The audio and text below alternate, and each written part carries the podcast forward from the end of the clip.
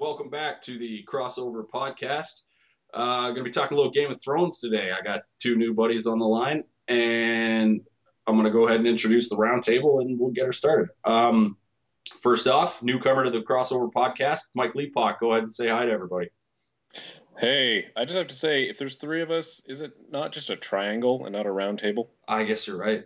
Uh, that's that's a very good point, and points like that are why I bring you on this uh, particular show. Uh, let me ask and you why you're also regretting this whole thing. let me ask you a question. Uh, what is more exciting to you? More exciting occurrence for you this week? Your wife completing her master's degree, or you making your debut on this podcast? Uh, the correct answer is my wife getting her master's degree. Nice. Didn't make a rookie mistake there. Good for you. you know she might be listening later. Uh, Uh, well, we're listening right now. All right. yep. All right. Uh, finishing out our round triangle, our triangle table, I guess. Uh, also making his debut, uh, Robert Callflesh. Go ahead and say hi. Hey, how's it going? Uh, I'm gonna have to one up Mike and say Triforce. Triforce, even better. Way to keep the nerd stuff going. It's a Um, lot of triangles. so, when we're recording this right now, we are about a little less than 48 hours away from season five of Game of Thrones starting, and I'm pretty excited for this one. Um, so, what we're going to do here, we're uh, just going to have some fun. I'm going to ask you guys some silly Game of Thrones questions, and we'll just fire back and forth at each other. And uh, if we end up cussing and swearing and whatnot about various plot lines, then so be it. Uh, That's what the show does. Exactly. Uh, we're gonna go uh, PTI style. Actually, not PTI style, around the horn style. But uh, since you guys don't know what that is because you don't watch sports talk shows, um, PTI or again I messed it up. Around the horn is a show where a guy will just spit out a random topic to a bunch of people about sports, and then they go and he arbitrarily awards you points. And I'm gonna do that for you guys about Game of Thrones, and at the end we'll declare a fake winner. So it'll kind of be like when uh, Drew Carey used to host. Uh, oh, what was that improv show that he used to do? Whose line is it anyway? Yes, thank you. Um, that was really bad compared to the British version. Um, By the same Agreed. name. so I'm gonna start off by asking. Uh, actually, um, Rob, you have not read the books, right? That is correct. I think I'm about half. I don't even know if I'm halfway through the first book, which is basically verbatim to the show. For the first season. Yeah, Okay. And uh, if I'm correct, Mike, you have read all of the books. I have, yeah. Okay, good. So I have not read the books. Um, I should probably preface this with a big old fat spoiler alert right at the beginning of this. We're going to be spoiling everything that has happened in the show. and, if Mike spoils anything in the books, he's gonna get a, a little kick somewhere he don't want. yeah, we are. Yeah, we will not be spoiling any. Uh, actually, you know what? We, we might have the upper hand on him because apparently they've deviated from what I've read. They've deviated from what's going on in the books a little bit in season five. Yeah. So I thought that's what I saw with the headline. Yeah, so even the book people don't know what's going on, which is kind of good because people who read the books were kind of being smug bastards during this whole uh, Game of Thrones experience. Well, they, they deviate, if, uh, like not a huge amount, but they do deviate even during the like the current seasons. Like Liz read the books, all their books after season one, and even starting in season two, she's like, "Oh, this is so different." And yeah, so they they do change some stuff, but not like major plot points. It's not like now this person's alive, because you know they wouldn't do that. Yeah, um, but from what I read, um, uh, Jojen, the, the kid who uh, played by the kid who's also on that stupid Maze Runner movie, um, he like people who read like because he died in the last episode of season four, and book people were unaware that that was going to happen. Was that uh, true or false? Uh, he, he's is he the guy who dies on, in the wall fighting the giants? No, he was the he's the kid who was helping Bran on his little quest to find the tree or whatever. He was the Oh yeah. Um. No. Yeah. He still he he, he lives. Yeah. yeah. but- so so the book people know nothing. No. so, he, so he's dead in the show, but he's alive in the books, as far as we know. Yeah. He, he's st- he's still alive in the books. Um. Another person who's still actually alive in the books is who I thought you might be talking about. Um. Is uh Rob's friend. Who not Rob's friend. Uh. The the guy who ends up fighting the giant. Uh, in, Um, in the tunnel. Yeah, in the tunnel.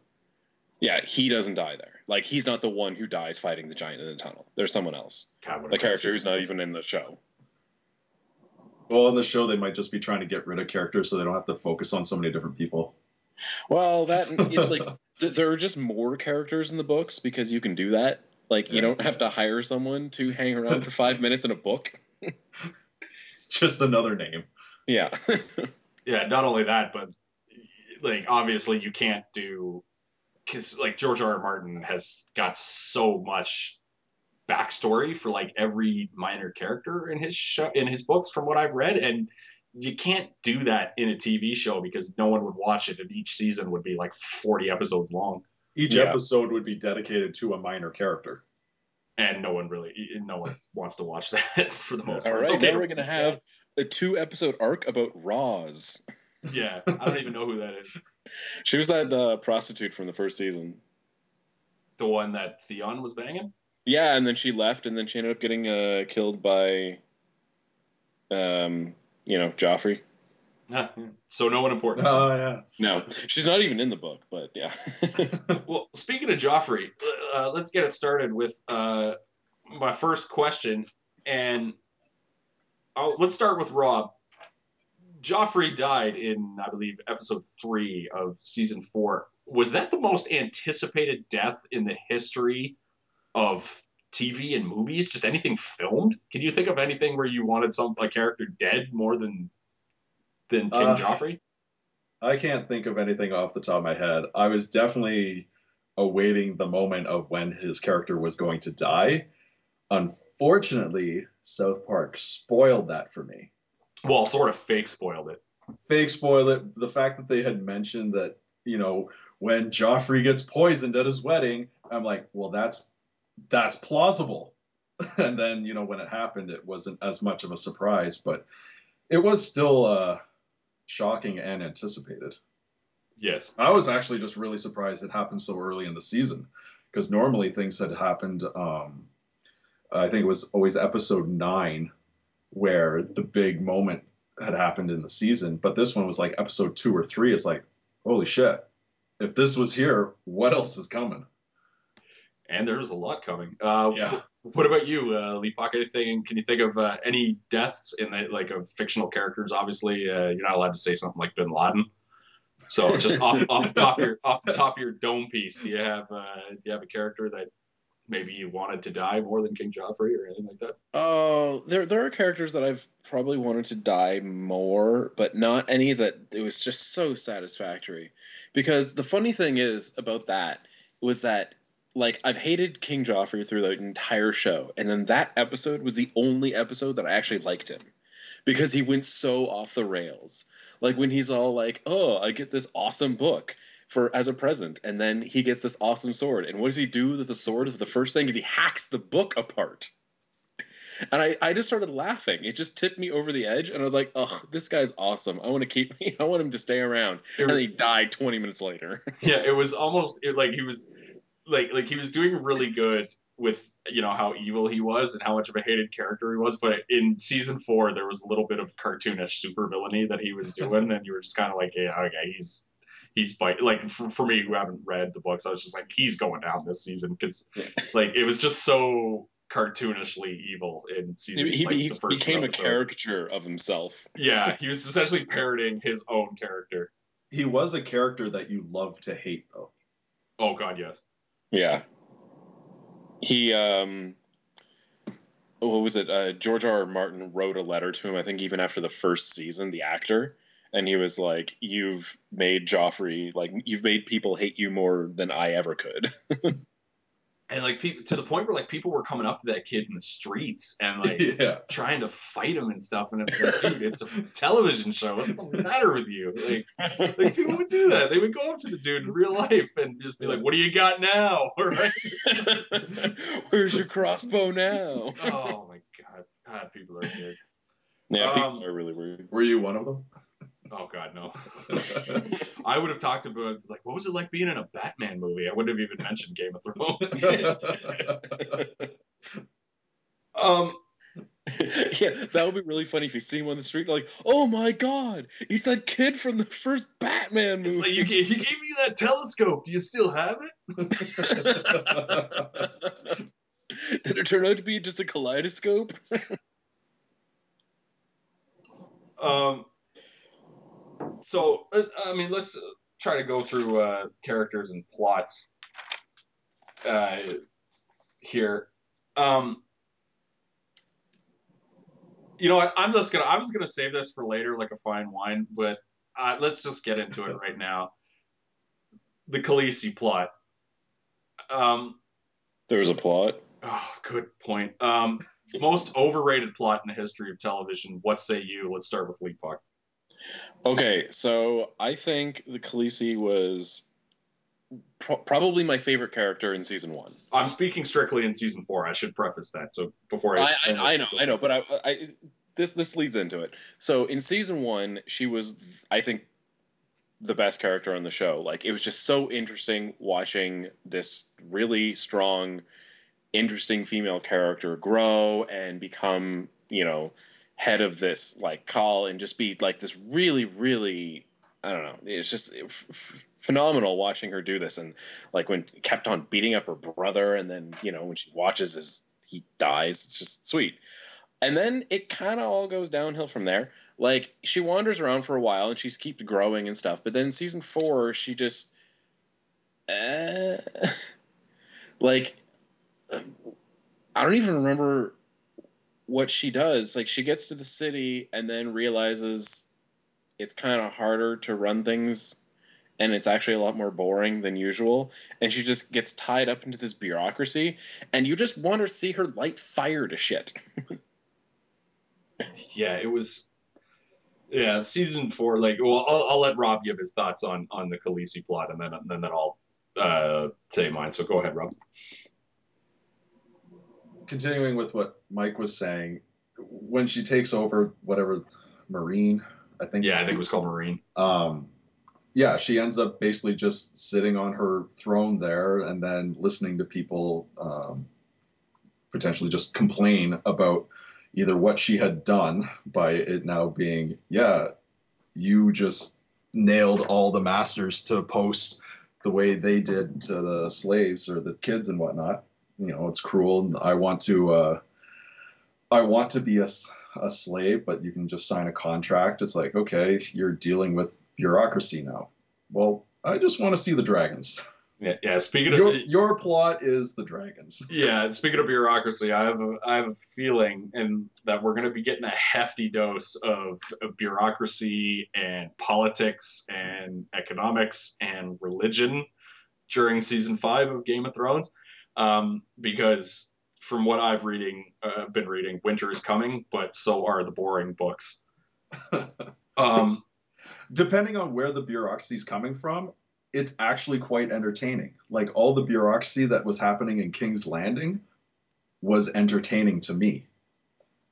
Oh, I yeah, I, I completely agree. And like, we got to see at the beginning of, or I, it was it was in like episodes four or five or something. I can't remember where. Um, uh, oh, God, uh, Sir Davos goes to like see, to see the Iron Bank to get you know money from the Iron Bank, and, and Oh, yeah. we only hung out with the Iron Bank guys for like five minutes. Yeah. And I was just kind of like, I want, what are these guys? Like, I, I want to spend more time with the Iron Man guys. Like, like these guys are running shit. where Like, did they get their money from exactly? I'm like, let's. These guys are financing everybody, and they can just randomly flip sides. I'm like, if if I had to live in this horrible, horrible world, I'd be like, well, I'm heading to to those guys. To, I don't know. You, you kind of think of Westeros as being the center of the world, and then you realize, oh wait, it's actually run by these guys. Yeah, like I'd go there to be like, I don't care what's happening. I'm gonna work in the mailroom and then work my way up through the Iron Bank. But like, hi, Well, they, in that meeting, they just like, no. And it's like, okay, we're just going to have to take this, I guess. We'll put up our fight. But it's like, no. Prove it. it's like the only person that that he's he just actually steps down from, and he's like, well, they said no, guys. I guess we gotta go home. Exactly, Back on the bus. like, it, like it was the first time somebody said no and then didn't immediately vow revenge on them and their family. Or yeah. It's like stab. okay. So the Khaleesi plot, like just like my opinion is like I, I agree with Lee Puck that the first couple seasons it was phenomenal.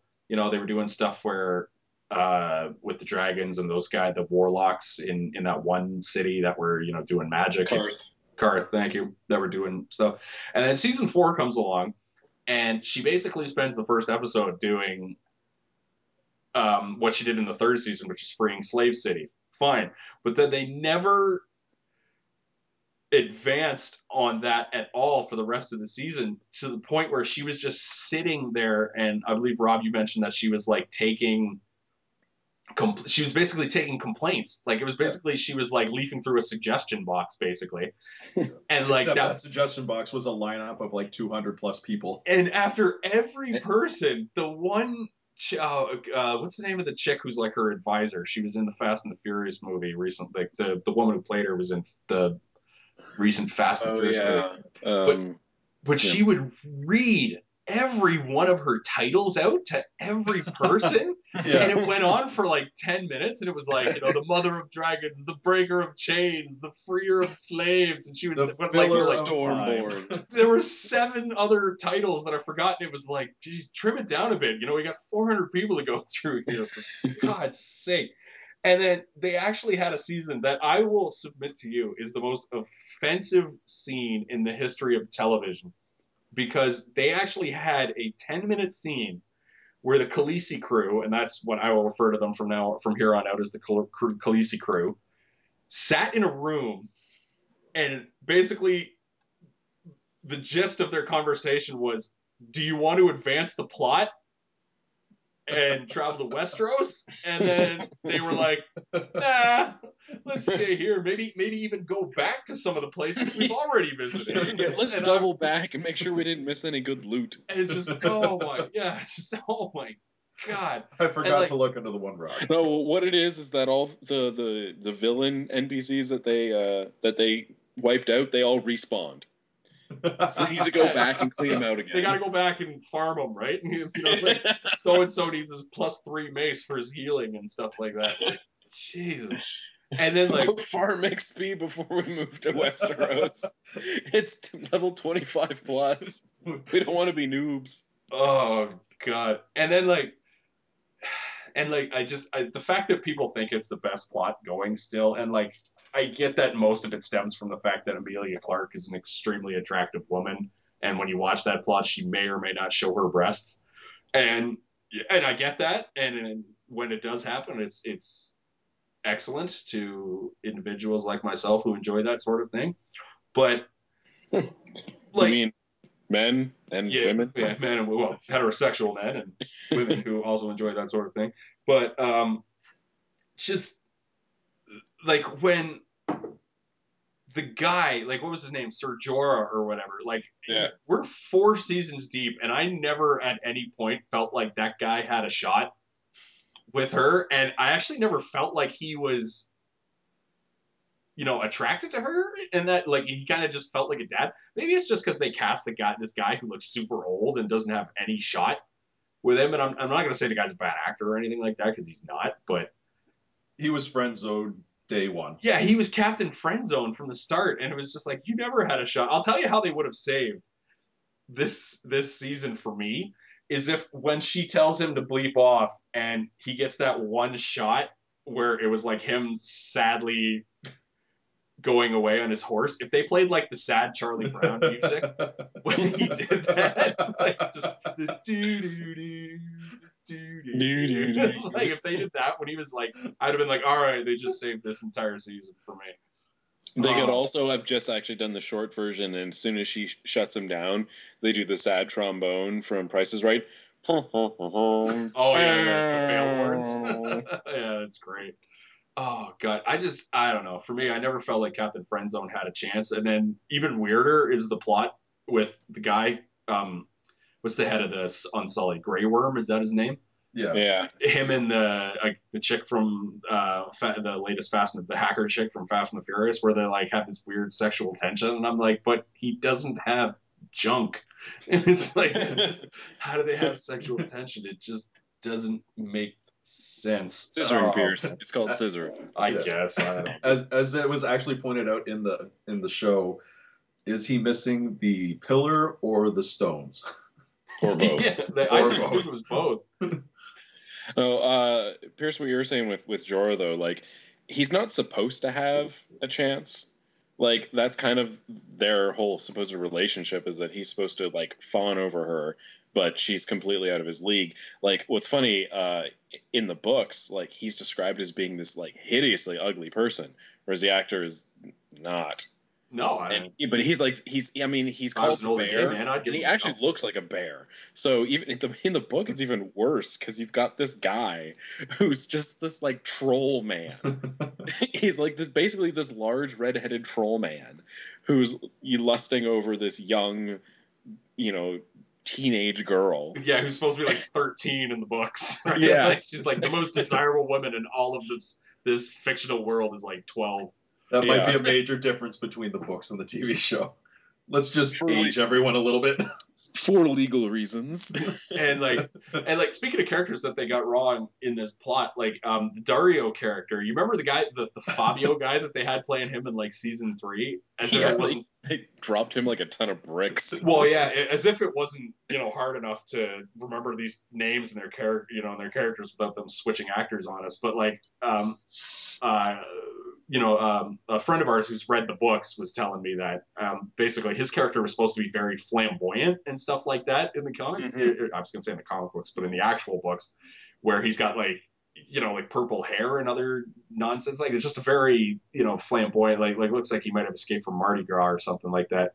And then they basically had Fabio playing him in season three, and he was just like, "Oh, good job, HBO, nailed it." Right? It was just like swinging a Yeah, a lot of people weren't happy with that casting. Like a lot of book readers weren't happy with that because he's also supposed to be like this like just extremely attractive flamboyant person with the like yeah, like you said the purple hair. He's supposed to have like a big blue beard or something like that. Like yeah. all this dyed crap and like jewelry all over the place. And then they they do Fabio and the guy was apparently what I heard is that the actor was just a giant douche. And that he was like when they were renegotiating the contract or something, he was trying to pull a power play, and they're like, "Yeah, guess what? guess who we don't need? You."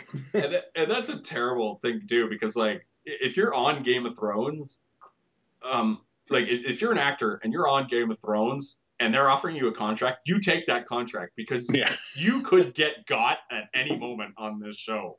So like, like at any moment your character could be gone, and it's like you know, basically you got to be like a football player when you're when the, you know, when the when the contract's there, you sign on the dotted line to get your money because you could blow out a knee at any point, as opposed to you know, except the you know Westeros version of blowing out your knee. Yeah, the other thing is the exposure. And like for a career move, the exposure is incredible. Like if you look at um, kind of a similar show in terms of like popularity and everything, you look at Downton Abbey. Like I don't know if either of you watch it, but Liz is a huge fan, and it's so many characters keep like dying off or moving away or whatever, and it's because the actors get caught up in like they just get bought up by Hollywood and just money. Yeah. Wow. It's your money. Um, Sansa. Best heel turn or best bad guy turn since blank? Go ahead, Rob. I'm gonna go with best heel turn because I can't follow up the other part of it. But her character got a hell of a lot better. Yeah, that that scene when she came down and like the at the end when she lied for Baelish and then came down in like the black dress at the end, that was Fantastic. phenomenal scene, and it was like, uh, oh god, like just, and that was her like tour de force because like up until then she had no point where you were like, man, you know what I like, Sansa, right? Well, Well, the black the black dress was even was even better because it was uh, um, the kind of bird that was the it was Littlefinger's house. Like Oh. she was she was dressed up as a like a whatever I don't know the whatever bird it was that that's at, like the sigil of his house. I'm gonna say that's book knowledge coming through because that went way over me from watching Yeah, the yeah show. no it, it's something that I didn't even I, I didn't pick up on either. But people were like, hey look she's but that the dresses she, she dresses up as his the sigil of his house that he made up. Well, that just makes it even better. Yeah, Yes, it oh my god. Um, like when he's all like, "Oh, you don't know what I like," and she's like, "Mm-hmm."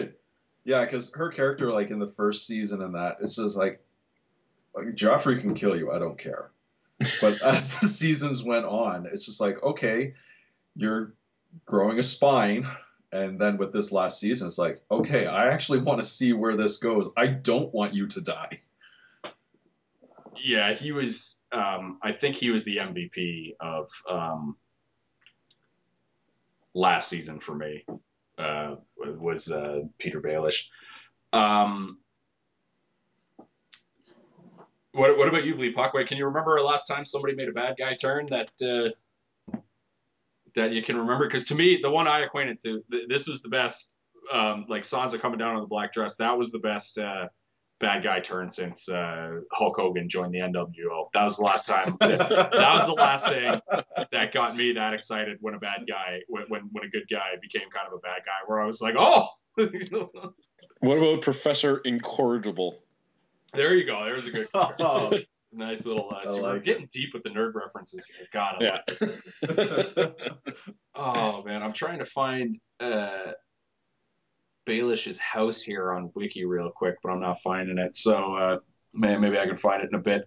Um, what more does Peter Dinklage have to do to win an Emmy? he hasn't won one yet?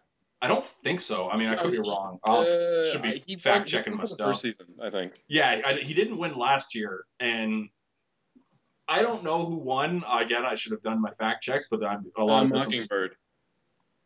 He won for Mockingbird last year. or- No, no, no. Uh, Littlefinger's thing is a Mockingbird. The Mockingbird. That's right. Good job. Um, I, I'm not sure. Like, I know Dinklage didn't win Best Supporting Actor or whatever last year, and I don't know. I don't know. Again, I should have fact checked my stuff, but I'm doing this off the top of my dome. Uh, I'm pretty sure he lost to Aaron Paul in uh, for Breaking Bad. for the last season of Breaking Bad, Yeah. which was like a year and a half over at that point. well, no, but, but it, it Because- got um it got because bumped they- because of the timing. Ah, I- that's true. Because yeah. they split the season in two and milked it. Yeah, because the Emmys are so weird with how they do it because they sometimes count like two years as well. But listen, I like Aaron Paul and I like love Breaking Bad. It was you know pretty much the greatest show of all time. But the scene in I don't know was it episode six or seven where he says where where he does his speech in the courthouse and he said you know like I should have let Stannis kill you all. And then he That was episode six. and then he demands the trial by combat. Like that was the best thing. That was the best scene in the history of this show which is the most popular show on television right now. So who's ever involved with giving away the emmys just the ball. yeah just total ball drop like that was phenomenal like there was no scene better than dinklage you know in that scene demanding a trial by combat after his you know the love of his life basically betrayed him for the guy he hates the most like Yeah, that, that was pretty phenomenal. I, I like um with with uh Breaking Bad gone, and I I honestly don't even know what's still really on. I'm if he does if he keeps up his performances so far, he could be, if not a shoe in, a very strong contender for next year.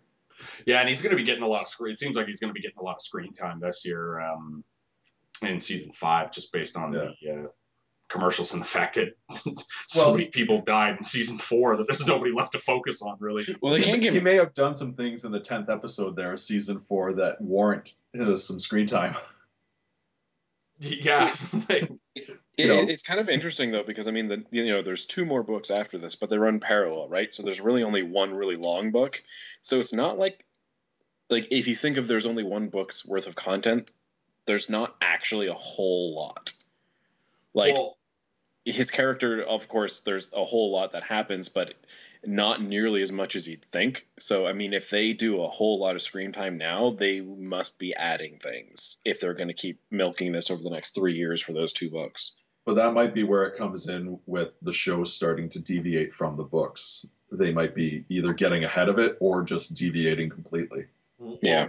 they're absolutely getting ahead of it because from what I've read, they're only going to do seven seasons of this show. So we're getting. Oh, really? Yeah, we're getting Really? three. Yeah, don't quote me on that though. But from what I've read, they're only going to do seven seasons, so they're going to be deviating. And, George R. R. Martin has already told them what the end of the whole series is going to be anyway, you know, in case he had kicked the bucket. Yeah, which brings me to my next, which he might do, because he's not a trim man. Um, I, I really should throw stones, but I'm just saying. Um, but apparently, Safe inside your glass house. yeah, exactly, right? Yeah, I'm just I, that's not even a that's that's not even a stone throw. That's like me launching boulders in my glass house. Um, apparently, because like he is uh, like I'm gonna I'm just gonna throw this out there. He is absolutely pissed that the show is about to pass the books. He I I think in his heart of hearts he felt that a he would either have the books done by now, or b that the show would have been like, okay, we're gonna stop and we'll wait for you to, you know, finish writing. Which the show is just like, nope, we're not doing that. So if we have to, we'll write our own crap. But um, because apparently he has, uh, I, I think I read in an interview with like uh, that he did with like Entertainment Weekly or something like that, where he claimed that he has come up with a new twist to write in his latest book that he was basically bragging about how you know, it's like, oh, I've got this exciting new twist for one of the characters, and it's too late to do it on the show, so you're only going to get it in my books and and stuff like that, which is I don't know, pretty and it, pretty interesting, and I think it proves that he's a little bit rattled by the fact that the show is about to pass his books, considering he's Huh. it seems like he's going out of his way to write, you know, twist endings and stuff that may deviate from the show. Well, I don't know if he's about to pass the books, right? I mean, there's still two books. Um, like I remember hearing this years ago, but I remember the initial plan was that they're going to take three seasons to do these two books. But obviously, if they're only going to do seven seasons, then that can't happen. Um, but I mean, they've got to do at least two. Like, there's a lot of content in those books, and even if I get okay, if they do one, then yeah, they'll pass.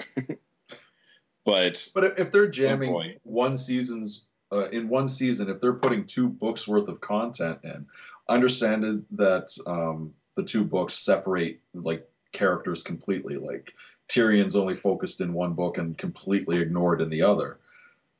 So then what? If if there's only ten episodes in the season, each character gets an episode and a half, maybe No, two, be- the way people died. they they really they they just wouldn't be able to do it. Like there's no way they can cover the two books in in one season. There's there's way too much stuff that happens. Like they they could do it in two seasons. Um, because there's a lot of stuff in the fourth book that can just be left out. Uh, the fourth book is the longest one, and it's definitely the darkest, and it's it's a just a punishing book to read. like the chapters are all like really really long, and they're just so depressing, and there's just so much rain. It's just like there's just like fog through the entire book. Yeah, it's it's certainly and like I, I get the feeling of the books because watching the show is certainly Uh, like it's what I imagine being an abusive relationship is like because yeah. like it, the, the show just keeps doing you wrong and doing you wrong and then it just does one little thing and you're just like oh okay you know yeah I do love you and then Yeah, maybe it's not so bad. yeah, maybe it's not. And then and they keep doing you wrong and doing you wrong, and it's just like, and you're like, your friends are like telling you, you got to stop watching the show, or you got to break up with your your boyfriend and girlfriend. They're terrible. And you're, then like, you're no, like, no, oh, no, no, it's it- gonna be better. It was my fault. I should have liked that storyline. oh god. Um, let's talk a little Jaime Lannister. Let's talk a little Lannister. Let's talk Cersei and Jaime. Um, why do people cheer for Jaime Lannister? Let- Let's start with Lee Puck. Well, he's got a real pretty face. Yep, that does help on the show. He Yeah, is not. um, he is not an unattractive man. I will. I will grant you that. He um the the problem with Jaime is that he's actually one of the more interesting characters, and I don't want to say too much because my knowledge of the books and the show kind of meld Yeah. together Tip- at tip- times. Tiptoe lightly, my friends. yeah. Uh, I will say things. Okay, so one thing that I read, um, it was just like some silly meme post on the Game of Thrones subreddit. uh, like while before I'd read the books, while I was watching the show, was that someone was like uh, posted something and they're like, "Yeah, I'm a book reader. I have to pretend to hate Jaime too." And the thing is, is that if you think about his character, like he's just so sheltered. Sorry, what a what a what a smug nerd thing to say. Christ, that's my least favorite thing about the internet is just smug nerdiness like that. My God in heaven. Sorry, go ahead. Okay, but okay, so so Jaime, he, he's a really really sheltered character when you think about it. Like he's this really really rich pretty boy, and yeah, he's been in battle and he's killed all these people, and he's this great warrior and everything. But he's like he's really fantastic at the sword, which is what he uses, and you know it's his talent.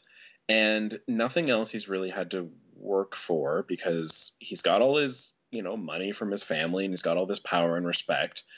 And so that's his life is basically just like battle which he's great at and then just being rich which is awesome. And then things finally start to actually crumble for him and he realizes oh maybe life isn't so great especially when his sword hand is chopped off. Um, so now he's actually starting to become a real person and trying to see like what his identity is other than just being you know a swordsman. Uh, so that's kind of the interesting thing is that he he becomes like he starts actually becoming a real person i'd say like beforehand he's just like yeah i'm gonna fucking stab people and bang my sister and be rich and that was his entire life until you know the show started and his life started slowly crumbling apart but now he's actually he's growing instead of just being an awful whiny bitch He's kind of turned from a heel to a face character. yeah Yeah, well, Yeah. Flip flopped in, in terms of good guy, bad guy more than anywhere Yeah. in this show, as as far as I'm concerned. Yeah. Um, my big thing, like, if, I think if you were to put a, pro, if you were to do like a pros and cons list of all the like good guy moves and all the bad guy moves that um, uh, that Jaime Lannister has made, I think the pros would be twice as long as the cons. But the con, you'd look at the cons list, and the cons would have some pretty heavy hitters, which are why I never cheer for Jaime Lannister like Because- a child out of a window? At the first at chi- the, the child crippling is a big one. Uh the incest is a big uh down for me. But uh let's go ahead about what about the incestuous rapist? Because let's not forget that this is a man who and i can't believe i'm about to say this sentence. He raped he raped his sister next to the body of his dead incest child who he had with the sister. That is the sentence that i just said. That was something that occurred. Now Well, i think he, he did need to get his rocks off, and she was holding out. And in his defense in his defense he did have a really bad day Uh, the crossover podcast does not endorse rape uh, or incest or incest. Yeah. Yes, We are or, just or, talking or about the a two TV in show. the same thing. um, like. And uh, apparently, though, that scene uh, deviated from the books a little bit. I remember uh, my friend Miller, who's been on this podcast many, many times. Um, he was basically because that scene was just brutal. In like, I think it was the beginning of episode uh, three or four, when he like you know starts first off who who's in the mood when you're in like the tomb of your dead son you know because he was apparently just in the mood next to the body of his poisoned dead like the corpse of his dead son and he does the like uh you know he, he starts to move and we get the pan away in the show and and you know we get the voiceover and we hear uh, Cersei. She's like, "No, no," and then he goes like, "I don't care," and I was just like, "Oh my god!" like, just flat out raped that girl. Whereas apparently in the book, she it was a little more, um, I guess, romance novelty. Like it wasn't like a flat out rape scene. like, like it was a little more romance novel. She was like, "No, no." Yes, right. It, it, it is it is slightly more like that in the book yeah, from what i remember but in the the Uh, show just left out the yes. Yeah, but in the show, it's a flat out rape scene. 'cause She says no, and then he goes, "I don't care." And then, like, just, like, it's flat out, like it was blatant. And I'm just no like, mr lannister a cat is a living being exactly, I don't care. I don't care Oh god, it was terrible, and just like, um, ah, like that scene was just brutal. Like that was like it was a very rapey scene, rapey season in Game of Thrones because it also had those really uncomfortable scenes at like, um, and we can. This is a nice segue into Jon Snow here, um, because we also had those really ferocious scenes at Craster's Keep, where those dudes had just taken over that hut with all of Craster's like. Um, yeah, like Wives or incest, wives. incest Yeah. daughter Wives. wives, I get Daughter wives, What you call them? Because I guess seriously, Cersei's like a mom aunt, right? Um, Just like a farm on Alabama. Jason. Great. Now we've lost Alabama as our uh, any Alabama fans we may have. We have lost. Um, yeah, because those scenes at Craster's Keep, but I, I like Jon Snow. I thought had a phenomenal um, season four. What say you, Rob? Uh, yeah, uh, I can agree to that. Um, I'm trying to remember a lot of what he did, despite the fact that I watched all 10 episodes in 27 hours earlier this week. Well, Well, you can't remember because you watched all ten hours and ten episodes in twenty-seven hours. yeah. well, he had the he had the um the episode episode nine, which I refer to as the All Wall episode. Uh, That's yes. such a good episode. Yeah, I keep thinking uh, what happened in episode eight was going to be episode nine, but then it's like, oh my god, that, this is episode eight. This is happening already. Because I'm assuming to talk about it later, so I won't mention it. and I want to yeah, just then say, episode nine is like, yeah, this is just the entire episode is we're going to battle for the wall now. And yeah, I personally, I enjoyed it. Just surprisingly, considering the whole episode was just one giant battle, but I was actually entertained the whole time. And Jon Jon Snow stepped up uh, his role as like you know he he can lead the watch if he needs to. and um, I was gonna say that that episode nine, the the all wall episode, I needed that personally, um, because I believe we lost my personal favorite character in the history of this show, and I'm gonna go ahead and pour a little out for my homie. You can't see me right now, but I'm pouring a little water on my floor. Um, pouring a little out for my homie Prince Oberyn, because yes. when he Oh. died at the end of episode eight, I was not prepared. Like I needed two weeks to before I was ready to go back to to King's Landing for the aftermath of that. So when they did episode nine and it was all wall stuff and I didn't have to see, you know, like any of that, I was like, it was like the Game of Thrones people knew. They were like, you know what, if we go if we go right back and we show like Oberyn's headless corpse in season nine, we're gonna lose Matt Pearce. Not so much like, that he didn't have a head; he just didn't have a face. Oh god. Well, he exploded. It was like a cantaloupe. Oh my god. yeah, But, like, that definitely caught me off guard. well, and, ah, god, I wasn't prepared to go to Oberyn this soon. But like, Well, that's why I never brought it up. You yeah, I know. you guys knew. You guys knew. Uh, certain. I, I'd forgotten about that, Pearce. Thanks a lot. well, what do you want from me? I didn't want to bring it up. oh boy, I lost all three of my favorite characters in the in the last three episodes in this show, and it was so. Bad. I, I, I remember you texting me after that, and you're like, "I'm done with the show." no, no, I think I texted everyone. I, I think I? I, I texted everyone in an emphatic like, and I didn't care if I spoiler alerted it for everyone because I was that distraught. I'm fairly certain I just texted like, no, like 37 O's because like, and I was like, like at a certain point I was like, there's 18 O's here. You know what? That's not enough O's. It does not like more O's. Must reach character limit. Yeah, I'm like, oh god. Um, sorry, what was the question you had there, Rob? Who were the three characters? Obviously, Oberyn. I'm assuming Tywin. Yes, Tywin was, was my the boy. third? Um, the Hound. Oh, the Hound. I lost the Hound, Right. and I love the Hound. Like It well, didn't show him dead.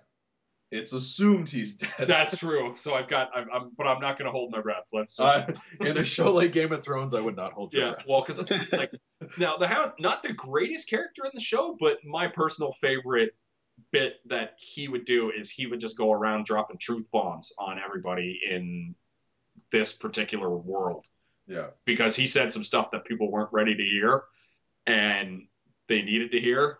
Just like, like, like when he said to Brienne, when Brienne was like, "I can," you know, when she said to Arya, and she was like, "I can protect you," and he was like, "No, you fucking can't! Like, you can't protect anybody. This world is terrible. Nobody can protect anybody." And I'm just like, "You go, Hound. You drop truth bombs on people." Uh, one of my favorite scenes from The Hound was when uh, those guys find him and they're like, "There's a price on your head," and he's like, "Well, how much is it?" And then they're all like, "Oh, it's like a hundred gold or whatever." And he's like, "Yeah, all right, that's worth dying over." And then they, of course, they fight him and he just kills them all. Yeah. exactly. Yeah, like that was so good. Um, let's let's go back to Jon Snow for a little bit here. Um, oh God, I just keep going back to like I I'll submit to you guys, and you and you guys can maybe talk me off of this because maybe I'm a little jaded because the first the last three Lord of the Rings movies were. Wait, wait, wait, wait, wait. You want us to talk you off? Mike, I'm going to leave that to you. Let's keep it. So, talk, you can, I'm sure Liz is okay with it. Uh, I'm gonna su- I'm gonna submit to you that the wall episode, just the all wall episode, and the battle in Lord of the Ring, or sorry, in Game of Thrones, is better than anything that Peter Jackson did in the Lord of the Rings movies after Fellowship. Okay, that I can I can see that being an argument. If you were going to include Fellowship in that, I'm like I can't agree to that. No, because like Fellowship was a massive achievement, and like it was so good, but like everything he did after that was just. And like I'll I'll, I'll admit that like I, I didn't think the third movie was going to be good because I don't think the third, uh, the Return of the King is a good book, quite frankly. So I didn't expect that to be a movie. But like I I don't know. Could you have? Could, were you guys able to sit through the other three like Hobbit movies? Like I wasn't Well, close. the, the Hobbit movies were all well, they were basically a mess. Um, I think the best thing that happened in all the Hobbit movies is the first half hour, like the first act of the first movie, is perfect.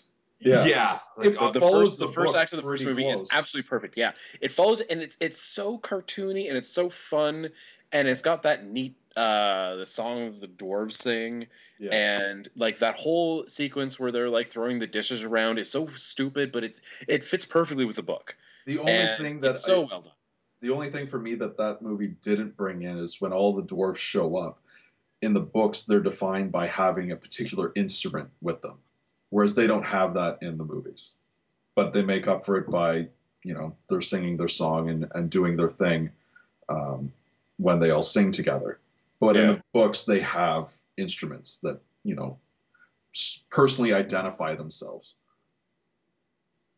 Yeah well you're gonna miss out some de- small details but other than Yeah. like i generally it's not I a thought, huge I it's they, the fact that it wasn't there is you know it didn't make or break the movie. And considering that like like normally like you, you just said you have to leave stuff out um Lee Park, but like I don't think Peter di- or uh, Peter Jackson had to leave stuff out because he made a uh, like 200 page book into three three hour movies. like well he was trying not that's to something leave that stuff that's that's not gonna like you leave that out not because you don't have enough time but just because like you don't want to and it just kind of seems silly. Like the thing you have to remember is that the hobbit is basically a kid's book. Yeah. Right? and, good so you're gonna have things where it's like oh this guy shows up with a lute and this guy shows up with fucking bongos or whatever.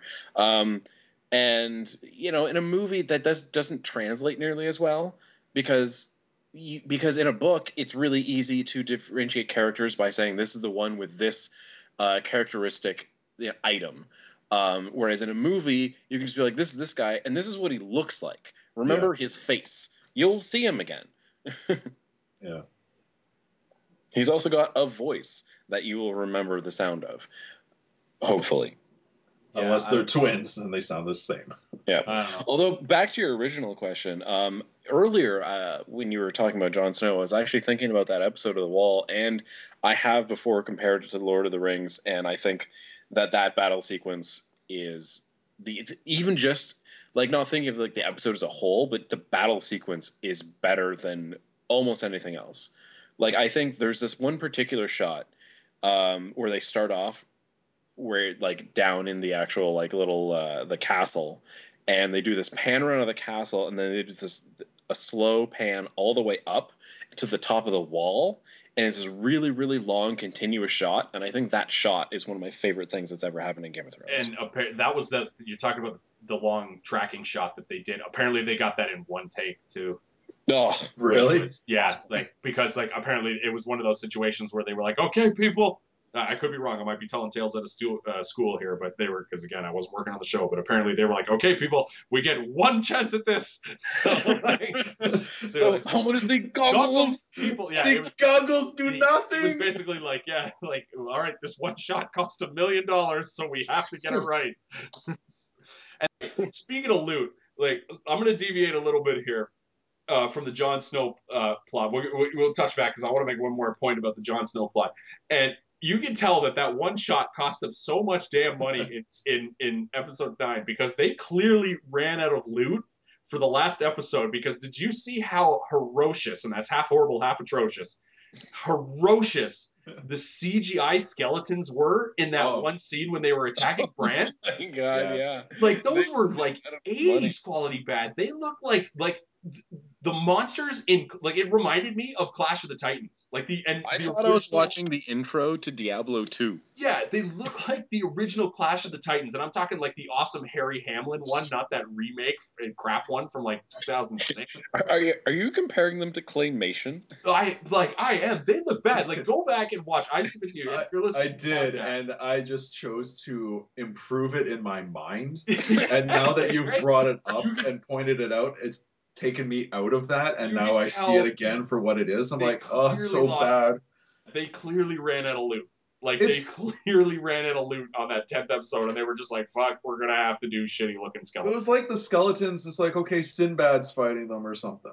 Yeah, it, it looked like Harry That's what it in Clash the of. Titans, honestly. Yeah. Or like, like there's the one bit where like Jojen's getting stabbed, and like you get a close up of him laying on the ground, and he's like laying there, and there's like a CGI hand going, a skeleton hand going up and down, but it's like so cartoony and Is bad. it bad that I was laughing during that? Because Oh, I'm just picturing the skeleton going. Yeah, and it like oh god, it took Over you right out of the world during that plot. Like you were just like, why is this so bad? This show is so, like uh, just rewatching it. I was like, oh, it's the tenth episode. They clearly just ran out of money, and they were like, fuck, we gotta make Well, cartoonish looking is, is dudes. Is that they're a show. Like they don't have some 150 million dollar budget. They do they've have got- a big budget though. This is the, the this oh, is no, the. They do have a big budget for a show. Um, but I mean, it's not like you know, if you look at 150 million dollars for two hours for a movie, and then you've got you know many times that for the show, like they they can't. Are you saying they don't Uh, have 150 million dollars for Yeah, sh- every episode? Yeah, yeah, a show with a lot of characters and a lot. No, of they do not. too. Okay, let, fine. Let's be conservative. We'll cut it in half. 75 million dollars an episode. No, they don't have that. Oh yeah, I'm not saying I'm not saying that like like obviously it's a big budget show. They've got a lot of money and they need to spend it because they got to you know travel to exotic places throughout the world. They got to build crazy sets. They got to get tons and tons of uh, costumes and whatnot. They they got you know they got to pay actors. They got so many extras on the show, like thousands and thousands of. Uh, well, not thousands, but like hundreds of people, you know, working behind the scenes and Yeah. stuff. But it was just you could tell that they clearly ran out of loot and should have budgeted themselves a little better because like uh, like those weren't like those skeletons weren't like 2000 uh, they, they were they weren't like 2004 bad they were like 1983 bad like it was oh god they they were they would have been bad for even the 90s. yeah they on they would have been bad for the 80s like maybe like i don't Yeah. know Okay. Yeah. Sorry. Yeah. You're right. like i said like 1980 yeah like 1983 bad like like i keep comparing it to like the original like 1980s clash of the titans like right. the, mon- the the cartoon monsters they had in that look slightly better And may- And- maybe they just forgot about it. They're like, oh shit, we got 45 minutes to finish this. We'll deal with this in the next season. It'll be better. We swear. They were like, we Quick- we've banked enough good good karma Quick, on this So- show. So someone, people- someone load up Warcraft 3 and we'll like animate some skeletons and we'll just like cut them out and throw them in the show. Uh, it was bad. I'm just saying, maybe maybe spend less money on the CGI on the on the baby zo- on the baby zombie and like episode four and save a little cash for your CGI budget on his The one- Yeah, skeletons. Well, you- you can kind of actually see that like throughout the show. Like not in like obviously this is you know it's, something's really really low budget, but that generally I I think it was uh can't remember what season it was, but there was one where it was like there was just nothing the whole season, and then all of a sudden, like there was like this big phenomenal dragon scene, and it's like, well, that's where they spent all their money. I think it was I think it was season three. Well, When, even, uh, even this season too, it could have been between um, the all wall episode and any scene with the dragons because the dragons are a lot bigger now. Yeah, you, you it's actually. still rather impressive. That's actually something that um, that you see a lot more in the books. Is you see a lot more. Well, you don't see a whole lot more of the dragons, but the big thing is you see a lot more of the wolves, and it's because the wolves are expensive because CGI is expensive. So Yeah. like the uh, the dire wolves are like real characters, and they're around all the time, like all over the place. And in the show, they're just like, oh, maybe we'll just show them here, and then four more episodes, we'll have them for five seconds because it's, you know, it's fucking expensive. yeah. Yeah, I, I, I think the most like it's just I, I think the most uh, the most logical explanation is that they just pure simply ran out of loot for the Yeah. last Yeah. for the last episode, and they were like, "Fuck it, you know what? Our show's so good, we're just gonna put it in cartoon looking skeletons, and people will forgive us because it's like, guess what? Everyone's already we're do- watching. who yeah, cares? everyone's already watching it, and we're doing everything else right anyway. Yeah, that's Um, quite possible. I did enjoy that whole scene outside of the cartoony skeletons, like yeah, the introduction of the children and all that. Like, I am intrigued. Like, I want to see where that's gonna go. Well, it was the best part because the Bran plot has been dragging for a couple of seasons now, so it's nice to Yeah. see that that one's finally meeting ahead because like After Bran looks like he's aged three years. Oh god, that was hilarious. Like, was that in season three when he hit when the kid clearly the actor uh, Hit kid playing him clearly hit puberty because it was like like I wanted to do a parody scene where it was like you know uh, like if I knew how to draw, which I don't, I would have drawn like a parody of Hodor being like. All right, or Bran being like, "All right, pick me up, Hodor," and then Bran being bigger than Hodor because he, like he clearly was, and like because like like the kid just because I remember in like I can't remember if it was like between season two or and three. I think it was between season two and three when the kid hit puberty Yeah. because it was like at the end of season two he was like, "Oh, we've got to go and save everybody," and then in season three it was like, "Hodor, I need you to help me uh, get to the get to the three eyed raven and stuff." I'm pretty like- sure that happened like mid episode. Yeah, and he had like, and the kid just got all awkward and gangly and Oh, teeth looking baby, and stuff. it happened mid line read. yeah, like like Homer when he was singing to the church, right? In that one Yeah. episode. Hey, my voice just dropped. yeah. Uh, but like, like 'cause the Bran plot's been dragging for a couple of years, and I would just say that like if you have a group of people, and Hodor is the most char- charismatic member of the group, Hodor. you probably Hodor. be rethinking your stuff, right? But uh, yeah, I'm just I'm glad that that that plot has has you know reached its um it's about to, it seems like it's about to reach its apex and it'll be a lot more interesting in season five. Uh, I want to get back to Jon Snow finally after this 20 minute detour we've been taking on, even though I enjoyed every second of us complaining about those fucking skeletons. Um, Game of Thrones is a show that's obviously rife for parody, and you know the internet, everybody takes it off its meme so many times, and um, you know like College Humor and other awesome websites like that, comedy websites like that, obviously parody the fuck out of this Game of Thrones show.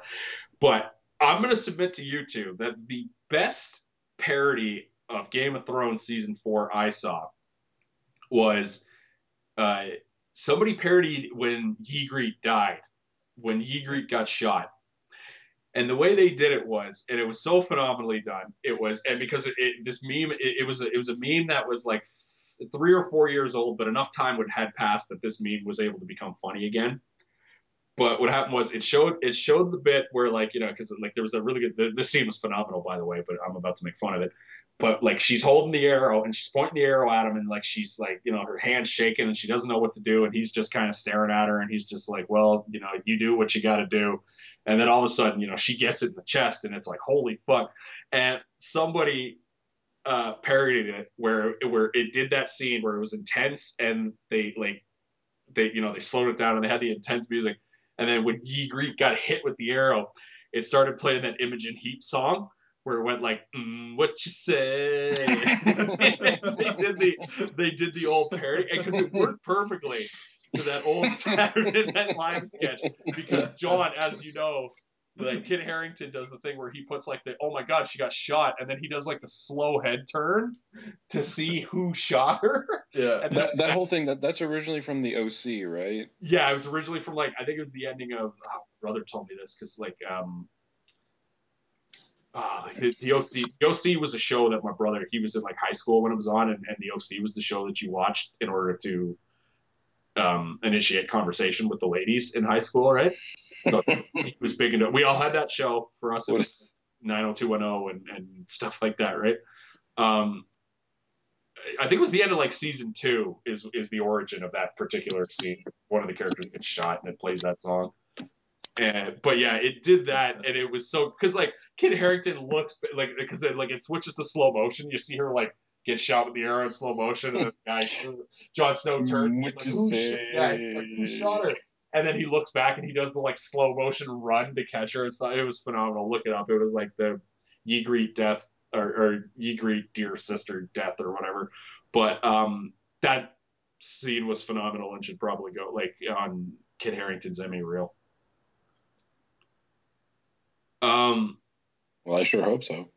yeah, or not, at least All right. I, that I, got, would be really good. He walks up there and they just play that. He's like, wait, wait what? I, I have to interrupt because while we were talking about this, I was trying to search for those memes and whatnot. And in Google, the second search that I put, I put in Game of Thrones Ygritte death meme. The second hit on Google was Game of Thrones season four, episode nine, shot through the heart YouTube. The second that arrow pierces, shot through the heart hits.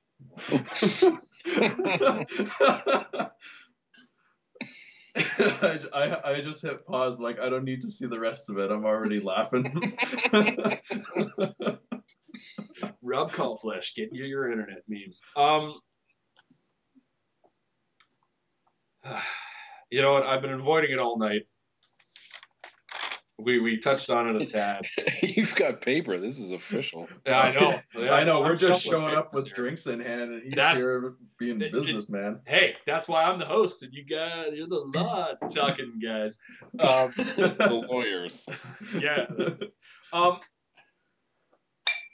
have you guys enjoyed the Theon plot at all in the last two seasons? I've enjoyed.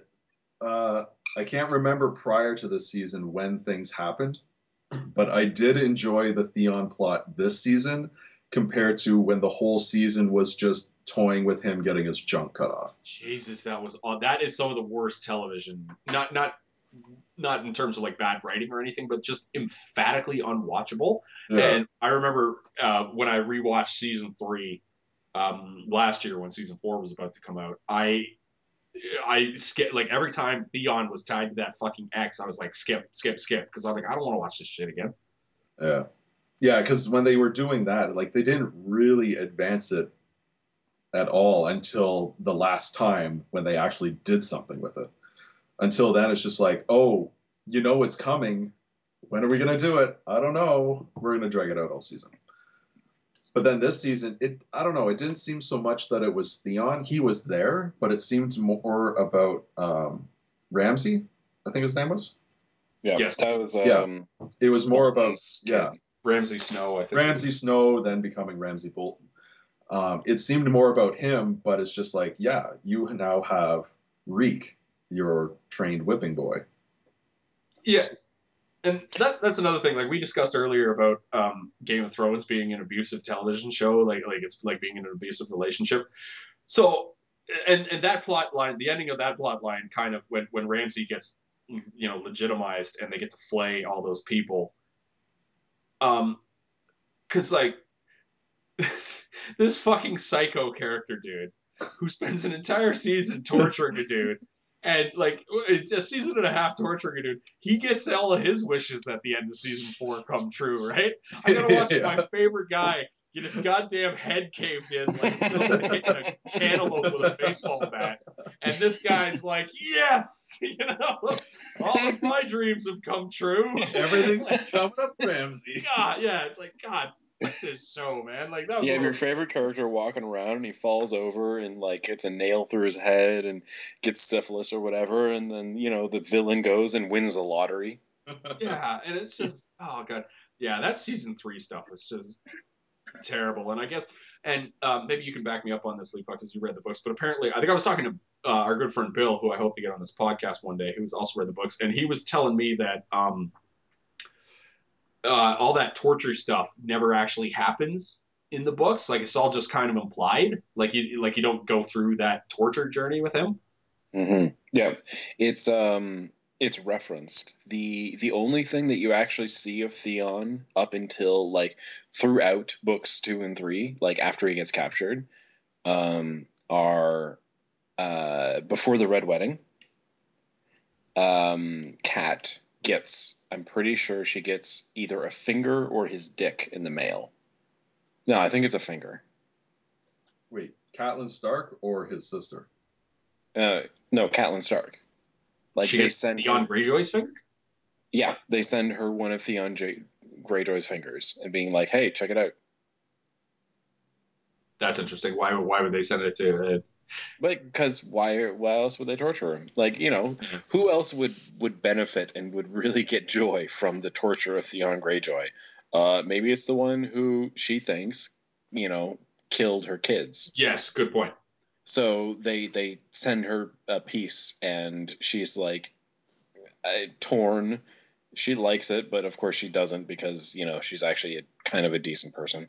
Um, but th- there's that, and then um, when he becomes a Bolton, that's uh, that's mentioned at some point. I can't remember if that's in book three or four, but it's it's a uh, it, at some point when they're just going through the it, it's after um, Joffrey dies and uh, his younger brother becomes king whatever his name is Tommen uh, I think yeah yeah Tommen when Tommen becomes king they're just going through it, it's just one of those typical um, bureaucratic scenes where they're like okay do this this happens, this happens. It's like, oh, Bolton once named this guy as his heir, and he goes, oh, good, and stamps it, and that's it.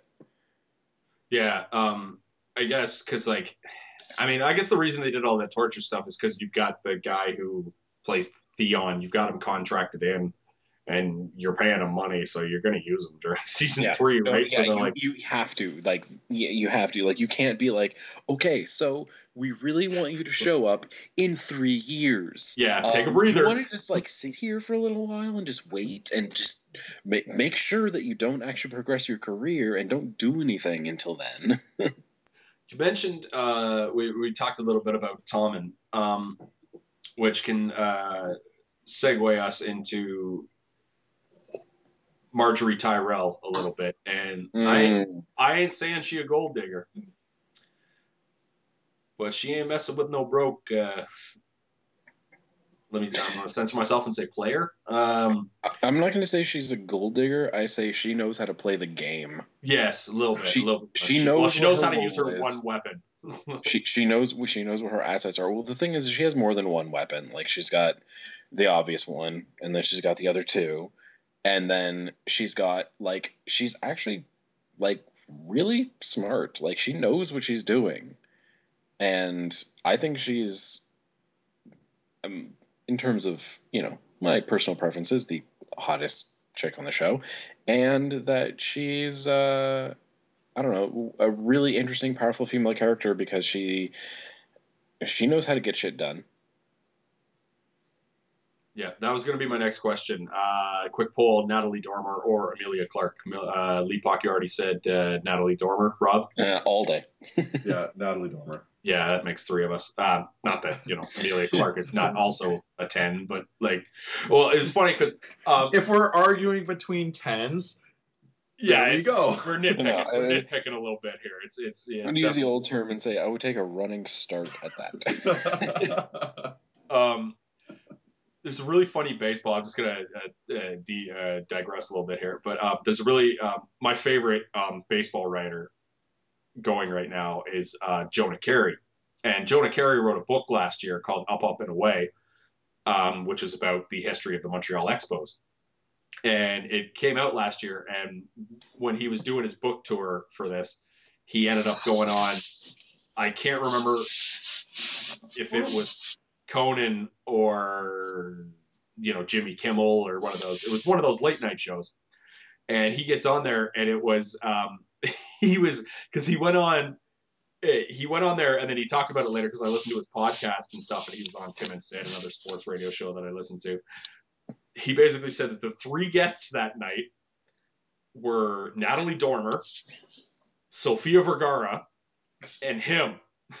So, like- so- embarrassing. yeah, like and like he's not like an unattractive dude, but he's not like a like he's not a chut or anything like that. But he's not you know he's no George Clooney. Let's put it that way. So he was basically, and I don't remember which order they went up. It's like, in, what happens like, when, when there's a 10 and there's a 10 yeah, and there's like a 7? yeah, I would say it was a ten and then a twelve because like Sofia Vergara for me is like is is up there, and like just to me that'd be ridiculous. Um, that Margaery Tyrell scene with Tommen and her that was a tad uncomfortable. I- don't know. Was I the only one who was uncomfortable during that scene? I wasn't sure where it was gonna go. Yeah, all right. So I got I got robbed down for a slight uncomfortable. So it's nice to know I'm not alone. What say you, Leapog? Um, yeah, okay. So it was a little uncomfortable because it's like, oh, he's just a kid, but um, like I hadn't read the books, but I, I, it's easier if you think about the time period. Like even in like, you know, Earth back then in the medieval ages, that wouldn't have been that weird. Yeah. Um, like, well, it would have been weird, but I mean, the whole idea of you know a girl with a guy that age wouldn't have been like illegal. Yeah. But um, also, big, in- in big, but it's- keeping it's the thing is is about that is, is that she she's she's playing the game again. She's like, you know what? I'm gonna plant this seed. I'm gonna give this guy his first real boner, and then I'm not gonna make it awkward. I'm gonna leave so he doesn't have to stand up and shake my hand or anything and be really embarrassed. And he's gonna show me his cat for some reason, and then uh, you know just eh, guess who he's gonna be thinking about for the next you know three weeks nonstop. Yeah. Um. I'm I'm predicting that um, Margaery is going to have a. Uh, there, there's going to be a lot of her and Cersei in season five. Having not read the books, and we don't have to do any spoiler alerts, but I think there's going to be a lot of her and Cersei in in season five, and I think it's going to be a lot of really really good stuff. Um. Speaking of what I think is going to be really good in season five, um, the Arya plot. What would you like to see go on in the Arya plot? Let's start with Rob. Uh, one, her not to die. Want- Well put. Well, cheers to you. I want her to live. Oh, cheers to that. Um, well, I think she's gonna probably find. I can never. I don't remember his name, but she had that coin. Uh, Jaqen H'ghar, I think, is the dude's name. So yeah, the The assassin guy from like faceless slash many face guy. yeah, I think he's gonna make an appearance again. Um, I I don't. I really don't know what to expect out of that character. I just know that I don't want Arya to die. Oh, that's good. Um, yeah, it just seems it seems like she's headed to like it seems like her plot line, and again, um, this is just me sp- speculating. Pardon me, having not read the books. It seems like she's headed to meet that guy to become one of the assassin type things, which She has a few kills under her belt. Yeah, which I hope to God that's the way it's headed. Um, uh, let, us talk a little what we think might happen in Wait, you're not going to ask me about Arya? Come on. Oh no, go ahead, Leapok. Go ahead. Sorry, I interrupt. Go ahead. okay. Well, I've been okay. drinking, so don't worry about it. um, what I want to see from Arya is just more FaceTime. Uh, I think uh, I can't remember her name, but I think she's doing a phenomenal job as acting as Arya. And She's funny on Vine too. Like, sorry to interrupt, but um, no, she is. She is. I've seen her and um and Sansa's stuff together. Yeah, they, they do some stuff together where they're like joking around while they're getting ready for the show. But like her on her own is she's like one of the best Vine. And I'm not a big Vine watcher, but she's one of the better Vine um, vines going. I guess. I know. Yeah, I, I, I've seen um like I, I, I not a Vine person, but I've seen uh, a couple of like compilation videos of her and the the actress who plays Sansa, and it's they're, they're all pretty phenomenal. Uh, the two of them together, and and her apart. But anyway, she's she's a great actress, and uh, the character is awesome. Like if I'm talking about my top three characters, at least in the first couple of seasons, it was her and Tyrion, and um, and Dany Daenerys. Um, but I really just want to see uh, more of her because I think she's great. And you know, with depending on how long they take, someone just have a heart attack there. Uh, I don't know what that was. Oh, it's probably me coming back live? to my chair. Is this live? Is this live? Ah, sweet. All right. So, um, depending on how they go with the next couple seasons or whatever with these books, like she's a character that just doesn't show up until the fifth book, right? And so they could leave her out as much or include her as much as possible. But if they want to have her as like a central character, which I think she should because she's one of the more important characters, they might have to add some stuff. And I'm really interested to see what they add and what they do to flesh out her storyline. Yeah, I'm I'm I'm super excited for for her. Like like I'm when, when she gave the dude the coin and then went on the, the boat at the end, I was super sad to see the like that was the most upset I think I was as far as the plot as far as having to know that I had to wait another 9 months or whatever it was to get new Game of Thrones episodes because I was like, "Oh my god, Arya's heading towards doing new stuff and Yeah, because she, she goes to she goes to I guess it's Davos. Braavos, I think it's called Braavos. Braavos. Braavos, yeah. Yeah, it seems like Braavos is going to be the place to be in season five because like we got the Iron Bank there, Arya's heading there, and uh, Nobody's gonna care about the King's Landing anymore. yeah, I'm excited to go to Dorne because I, I I I feel like we're going to get to go to Dorne. Well, actually, I know we're going to get to go to Dorne because they've been filming in uh, Spain and whatnot. Um,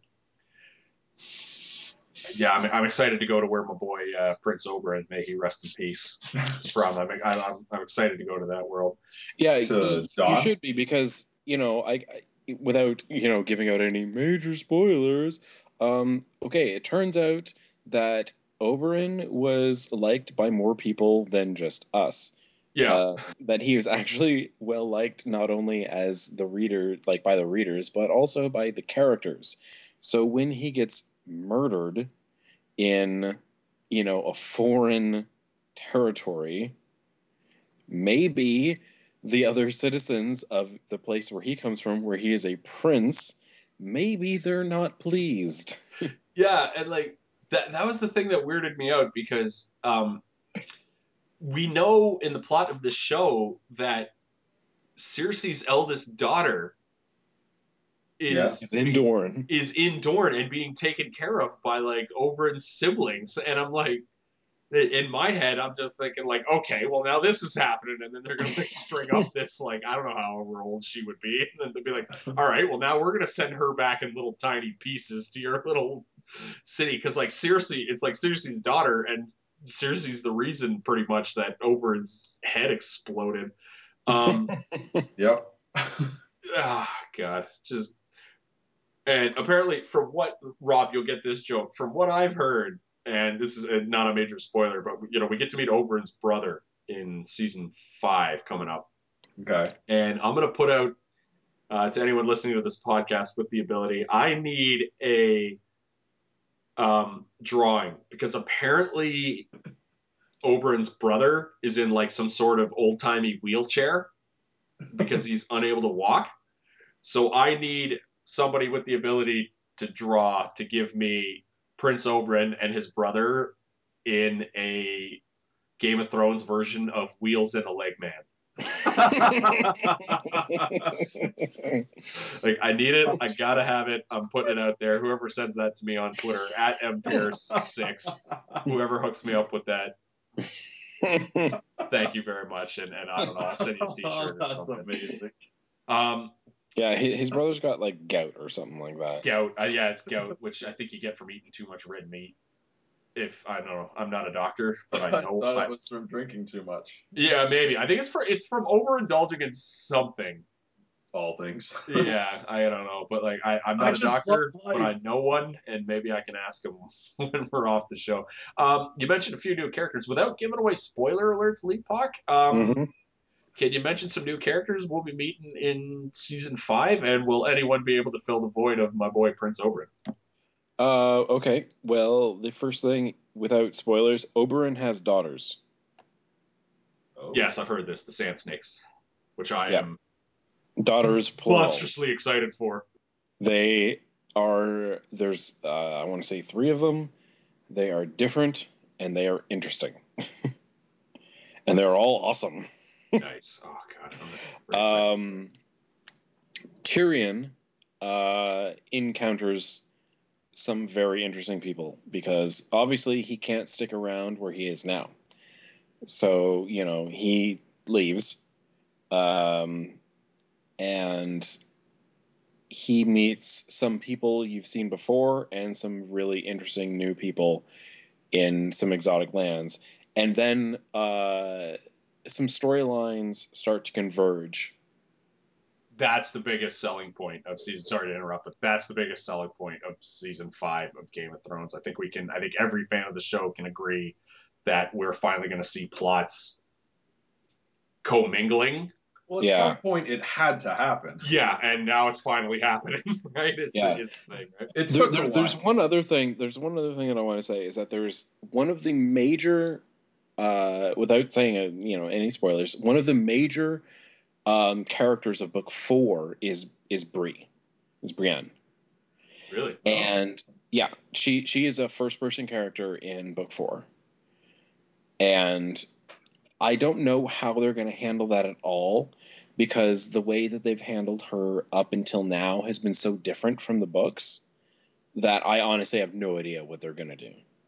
If they're just going to completely change things, or if they're going to retcon things, or if they're going to do a previously on and then just make up some stuff. hey, remember, remember, remember when this happened in an episode? No, that's because it didn't. But whatever, we're going to do it anyway. Don't say it can't happen. Are they just going to do a Return to the House of the Mummies part one and just not do that and just start part two? Return to the House of the Mummies Part Two. That's and that's well. Thank you for that reference, Rob. Because um, let me tell you, you two will be coming back on this podcast to do a Venture Brothers pod at some point. I don't know what it's going to be about. It may be like a synopsis or a commentary track. But the three of us will be getting get together at some point to talk a little Venture Brothers. But Nice. um, uh, let's get back to Game of Thrones here. Um, is there a hero on this show? Death. That. Death is the hero. well, death, Death is, is my always bitch lover. the hero. Death is always the hero. Well, Death is always the winner of every show. He's always If, if the you want a hero to root for, then it's Death. like because that just goes back to me like because like we were talking about prince oberyn and how much we loved him you want to know why we love prince oberyn so much because he was the only guy in the history of this show or this book or this world that actually seemed like he enjoyed living in this world that was created by george r r martin. Like Yeah. nobody else in the history of the show was like you know where i want to be?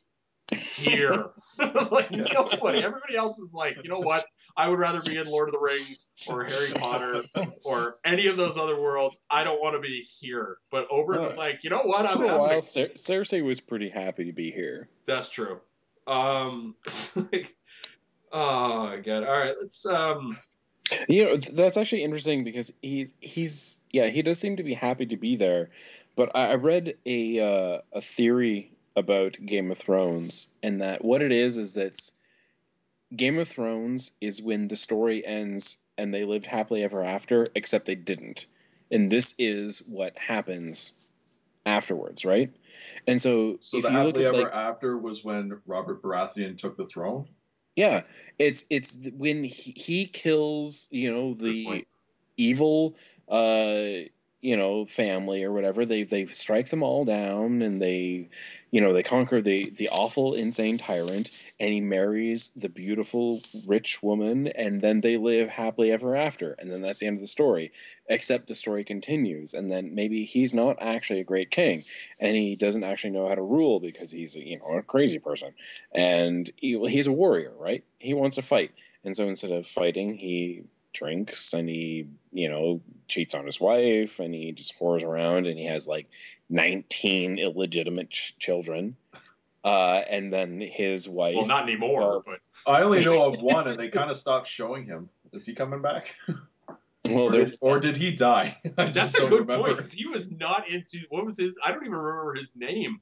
The I don't remember his name. He was like the blacksmith's son, for argument's sake, or the blacksmith's apprentice. And then I think it was in season three, he got shipped off somewhere with the the red witch, whatever you want to Yeah, call it. Melisandre. yeah, Melisandre. she was uh she was gonna sacrifice him because he he had king's blood Yeah. Right.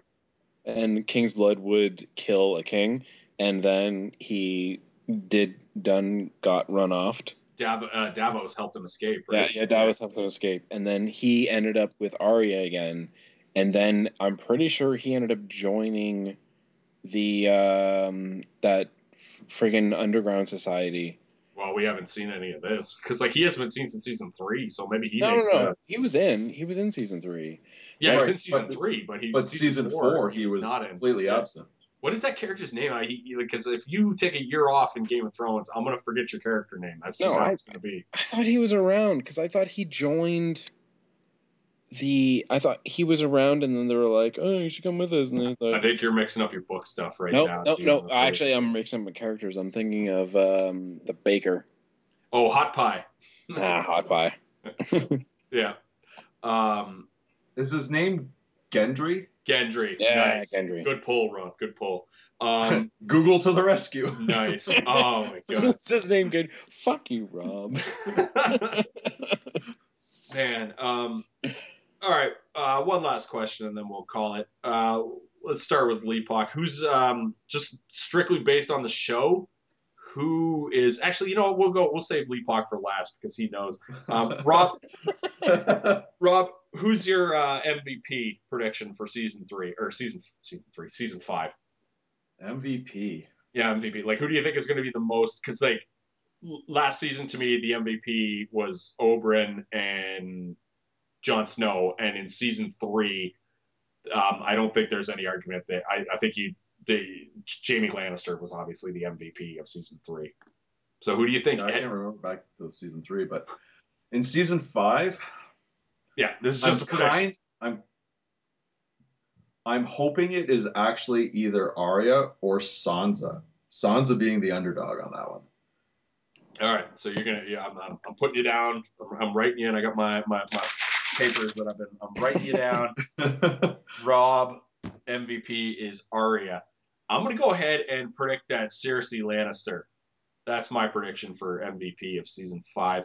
I Um, would I would like that too. yeah, I think she's gonna be my MVP because I feel like she's gonna get a lot of screen time because like she's now the queen of King's Landing, or I guess she'll be running ish because her you know son is too young and Queen has, you know- Regent or whatever it is. yeah, Yeah, she- it's Queen Regent. Green is- Regent, yeah, and, and her like ten year old son can't get any blood to his head because Natalie Dormer's all up all up on that.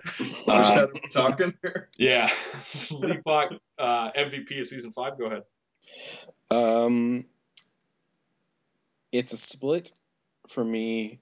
Um, not even thinking about too much about the books because the books are so long and mishmash. It's going to be either uh, Cersei, but I don't like Cersei, so I'm going to say uh, Jon Snow. Jon Snow. All right. Yeah, because if you think about where he's left off, like the last thing we saw him in was pretty freaking baller. Like he won this huge battle and then he threw himself away to basically go get executed. And he managed to come back alive. And he's I don't know. I think he's gonna do a whole lot next season. Mike, I think you should gamble. I think you should pick Sam. Samwell Tarly. What a what a and not even the real Sam What a Gamgee low from Lord of the Rings. Lord of the Rings. Hobbit yeah. shows up. But he's gonna show up in a Rudy Notre Dame jersey. Um, Share the load. one of my favorite um, theories, and you guys have heard this, but I'll say it for um, the people out there. Uh, one of my favorite things, you don't see it as much in the later seasons, but in the first couple of seasons of Game of Thrones, it's more hilarious where random characters that you've never heard of will show up and. Uh, I would say they would kick in the door of a plot line and basically go, "I'm running things now." People who have been here since season one, and like, is the, um, without spoiling anything, is there any of that in season five, League Puck? um, probably. Yeah, so, The, okay, it, it's so hard. I wanna say figure out, right? Because because uh, books four and five are all like you know they're parallel, right? And there's there's a lot of stuff that happens that just it just doesn't matter. Like okay, so if you've ever read the books, like okay, so think of the first season, first scene, sorry, of the first episode. It's of uh, the guys walking around and they find the White Walkers and then they get murdered. Okay. Um, Well, hold on, I'm going to interrupt you there because you mentioned that the White Walkers were in first season. We are now about to, about to enter season five, and those White Walkers are still just white walking. Like, yeah. Okay. So yeah, terrible. they, they do their thing. They're coming, I swear. They're gonna be huge. It's a going to be huge. the term is they're a looming threat for like a decade. Um, so that is the introduction to the first book. It's you know the prologue. Um, every book has a kind of prologue, and that that doesn't contain major characters, and it's just kind of you know has a fun little thing. The prologue to God, is it book four? It's just terrible. It contains characters that do yeah, no, it is book four. It it's super long and it's something that is completely inconsequential and is just nonsense. Like I don't think it actually ever leads to anything. And so like it's so hard to judge where the actual show is going to go because they're obviously not going to go jump into this thing that might not be relevant for 5 years. Yeah. Um, um, all right. So I think I already said one last question, but this will be my absolute last question. Um, uh, how excited are you for this season relative to the other seasons? Uh, let's start with Leap Puck. Oh, that's a hard thing to say. Um, This is a super hard question. Like, what a what a what a dumb question this is. I can't believe I picked this last one relative to other seasons, I don't know. Yeah. I don't write down my excitement level. I don't Uh, keep it in a journal. Well, uh, overall, though, I, I am really excited to see because, um, because having now read the books, I'm actually really excited to see what they do with them because the seasons have been different and they've left out some things and they've added a lot others. They've concentrated more on some characters where they've completely glossed over others. Uh, I I really want to see what happens. I'm super happy that the show is coming out again, and I'm totally on board. Rob. My excitement level has gone up every season. Even when characters that I liked and didn't want to die have died, as long as I still have some that are alive. It's like Tywin died. It sucked, but okay. Tyrion and Arya are still alive. Once you get everybody that I care about dead, then my excitement level for the next season will probably drop, except for the fact I will always be able to cheer for death. Yeah. Death is the best I character. think Death When is it's the all best said- character. When it's all said and done, MVP and you're of just Game looking at every corpse throughout Well, the Death is series. Death is undefeated in Game of Thrones. Like Death has an undefeated season going on right. Death Death is Kentucky before they lost to Wisconsin. It was an undefeated season. Um, uh, like, like I don't know. It, it was kind of a dumb question to ask relative to the other seasons, but I'm my thing is I'm just super excited for this particular season because I know that because I know about the we talked about the Sand Snakes and whatnot, and um, my boy Oberyn, who again had his head ex- exploded. Um, I'm, I'm hoping I got my fingers crossed that his um, brother and his bastard daughters are going to be like, fuck that. Like, we're swinging on everybody now and we're coming for revenge. And I'll be like, yes! yeah, like, you go get yourself some, some zombie mountain and kill him and, and whatnot. Um, Rob Callflesh, Mike Howdy. Leapock, thanks for coming out. I mean, I had a lot of fun doing this. I hope you guys had fun. Um, we, we get you guys back. We should get you two guys back um, after like the halfway point of the season. We'll do like a mid-season recap and then uh, uh, do an end of season recap once once Game of Thrones is over. So, um, do you guys Yeah, have anything you want to plug? Any Twitter accounts or anything you want you want to get out there? I don't do social media. Don't do social media. That's true. I told you Yeah. earlier this week I had to create a Skype account. and I appreciate you doing that 'cause I still don't My- have my a Facebook entire- account. So. like uh, I don't even do like okay. Uh, let's see. Look at my account. Um, does it say that it's Mike Leapock talking? Does it? Does it? All right. Well, Okay. So so now that- you guys have something to strive for next time you get on the show. Have something Yeah, to maybe, maybe It's- finally get it is one. 'cause comfortable do- under my rock. It's actually pretty funny. I do listen to podcasts, but they're all freaking Magic the Gathering podcasts.